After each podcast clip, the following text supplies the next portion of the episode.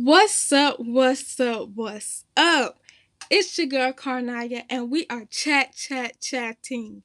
Thanks for tuning in to Conversations with Karnaya on GlassHouseRadio.com, part of the Howard University Radio Network, where we discuss, analyze, and criticize the world around us. We welcome y'all to today's episode of Conversations with Karnaya where we will discuss a new definition of relationships in the time of living with Corona. In this day of age where just about every meeting, every school lesson, and every conversation is online, how do we handle face to face interactions? Are we even allowed to hug our loved ones in public without getting dirty looks from others? Where is it safe to spend date night? When will it all go back to normal? I'm sure many of you are facing the challenges of establishing, maintaining, and strengthening your relationships while everyone is advised to stay in their own bubble, or as CDC calls it, social distancing. We will address all these concerns in today's episode of Conversations with Karnaya. Let's be honest. Besides our immediate family, very few of us call or go visit our family. COVID 19 may have sparked some initial concern for the older members of our family, but now that we are getting used to living in the pandemic, we are back to conversing every other month, if that. Many of us hate Zoom calls. Our older family members don't FaceTime, and nobody's hosting parties or cookouts as an excuse to see our uncles and aunts we haven't spoken to since last Christmas. The CDC has advised outdoor activities over indoor activities, but strongly suggests for masks to still be worn and six feet kept between those not in our household. Is this causing a divide within your family? Personally, I'm fine with hiding my facial expression from the less entertaining members of my family, and extremely grateful I get to avoid the nudges and shoulder holds of my uncles as they laugh uncontrollably. But I realize some family relationships are suffering from social distancing. There are families who are close knit and would much rather for life to go back to normal. My 13 year old cousin hasn't hung out with any of our other cousins his age since March.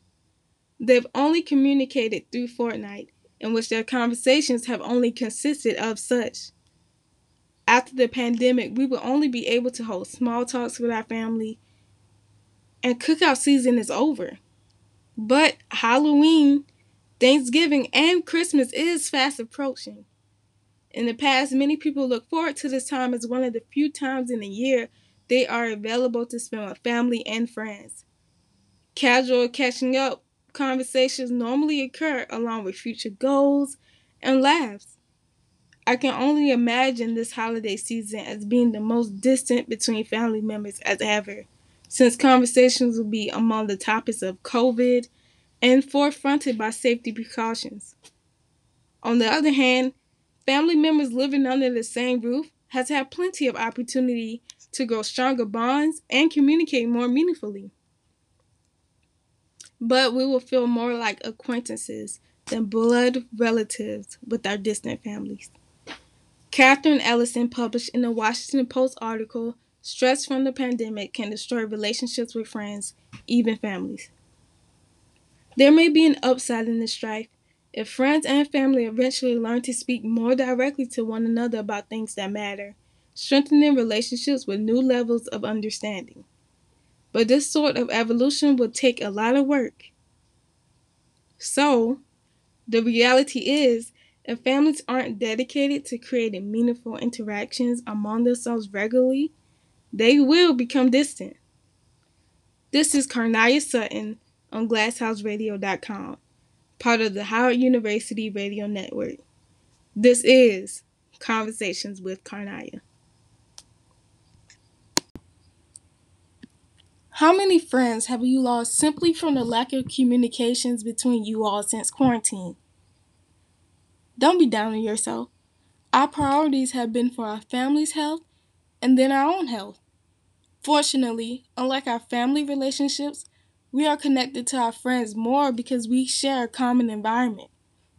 I did not talk or text my best friend Raina over the phone in the beginning of quarantine, and we still don't talk often. In the few times we met up, we discussed where we were mentally and how we've grown since the last time we've seen each other. The situation is a bit different with my other best friend Torrance. I don't reach out through phone with him any more than I do with Raina. Neither do we hang out as much. But whenever we do hang out, we reconnect. There's something special about friendships compared to other relationships. You don't need everything everyday communications nor small talk when it's been a while since you've hanged out. The pandemic may have decreased interactions between our friends, but not the bonds. Of course, that friendship state had to initially be strong. If not, the communication restraints due to the pandemic may have or will cause it to end. But how has your romantic relationships been looking like? Are you feeling some of the same social pressures in your romantic relationships as in your family relationships due to the coronavirus? Some people have been blessed with spending quarantine with their partner, and some had to spend it in long distance relationships. Whichever was the case for you, the relationship you had before Corona is not the same one you have now. Americans have discovered creative ways to keep the sparks flying in their relationships. For example, some people are having virtual dinners. For example, some people are having virtual dinner dates through apps like Zoom or Microsoft Teams. Some couples have found it necessary for them to normalize having alone time. Healthy relationships have figured out the balance they need between alone time and couple time to function as they did pre COVID. However, public display of affections may have a stricter view because in the back of everyone's mind is the spread of coronavirus. Couples in their early stages are faced with the challenge of establishing a solid connection. This looks more like FaceTime conversations than face to face interactions and dates. The biggest challenge of all is finding someone to have a romantic relationship with. Everyone's face is covered by masks in public areas, so the chance of meeting your potential wife at the grocery store are slim. The virtual world is a key factor in many millennials and younger generations' romantic relationships. Even before the pandemic, FaceTime was one of the main ways couples communicated. Beyond surface level problems, couples have experienced in the pandemic, some have suffered problems that have ruined their relationships. Yi-Ling Liu wrote in a BBC article the effects quarantine has had on relationships in China. Divorce rates have heightened. Divorce rates have grown and unfortunately, so has domestic violence cases. Romantic relationships during the pandemic has shown on an emotional and congressional level that changes need to occur as our society has changed. The rate of couples moving in with each other around the world may decline due to the pandemic as relationships in China has demonstrated that not every relationship is ready for this step. This is Karnaya Sutton on GlassHouseRadio.com, part of the Howard University Radio Network. This is Conversations with Karnaya. The coronavirus has decreased our social circles by forcing our sporadic relationships to wither away, but has given us an opportunity to draw near to the ones we are closest to. My advice to those who are having trouble maintaining a strong and healthy relationship is to do more than check up on them. This pandemic has allowed many people to learn new hobbies, explore their passions, and many other things that kept them occupied. Figure out what your friend or family member has been doing. Try learning a new skill with them. There are a good bit of restaurants and activities that has figured out how to operate during COVID, such as outdoor petting zoos, paintballing, and the list goes on. Find out what your city has to offer in their COVID 19 safety guidelines. A valuable lesson this pandemic has taught each of us is to treasure the time we have with our loved ones. And maybe you're not like me and want to keep in close contact with your cousins, uncles, and aunts, and so on. If so, I advise you all to find an app that works best for all of you. Technology is our friend more than ever now. However, the challenge of whether everyone can access and properly work the technology is its own conversation. Our social and emotional health in this age is affected by the digital divide.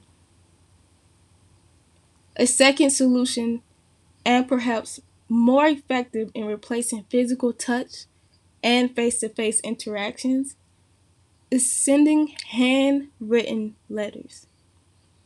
Catherine McGuire, a professor at Wayne State University, discussed the benefits of this in a BBC article How to Maintain Relationships in Self Isolation.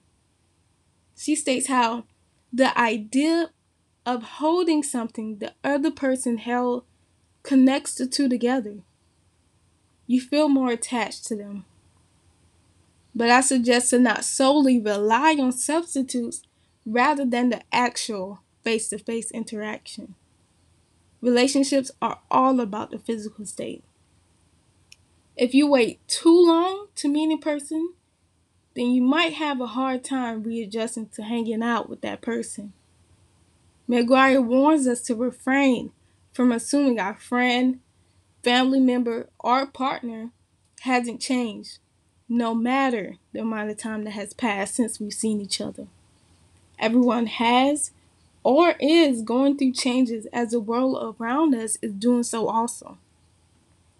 In a way, we must value and reform how we interact physically with our loved ones and how we interact through technology. The mere essence of hugging them will have a greater value and be of more of a significance as face to face interactions will decrease. The current and future definition of relationships look more intimate and sincere. The energy and time needed to cultivate our relationships will only be spent on those that we deeply care about. Our energy will only go towards those relationships that we are closest to. The high school social jungle complex we once lived in, where knowing everyone was something to brag about, where hanging out with everyone was something to brag about, does not have a secure place post COVID 19. This is Karnaya, and that was our conversation on glasshouseradio.com, part of the Howard University Radio Network. Thanks for chat, chat, chatting. Until next time.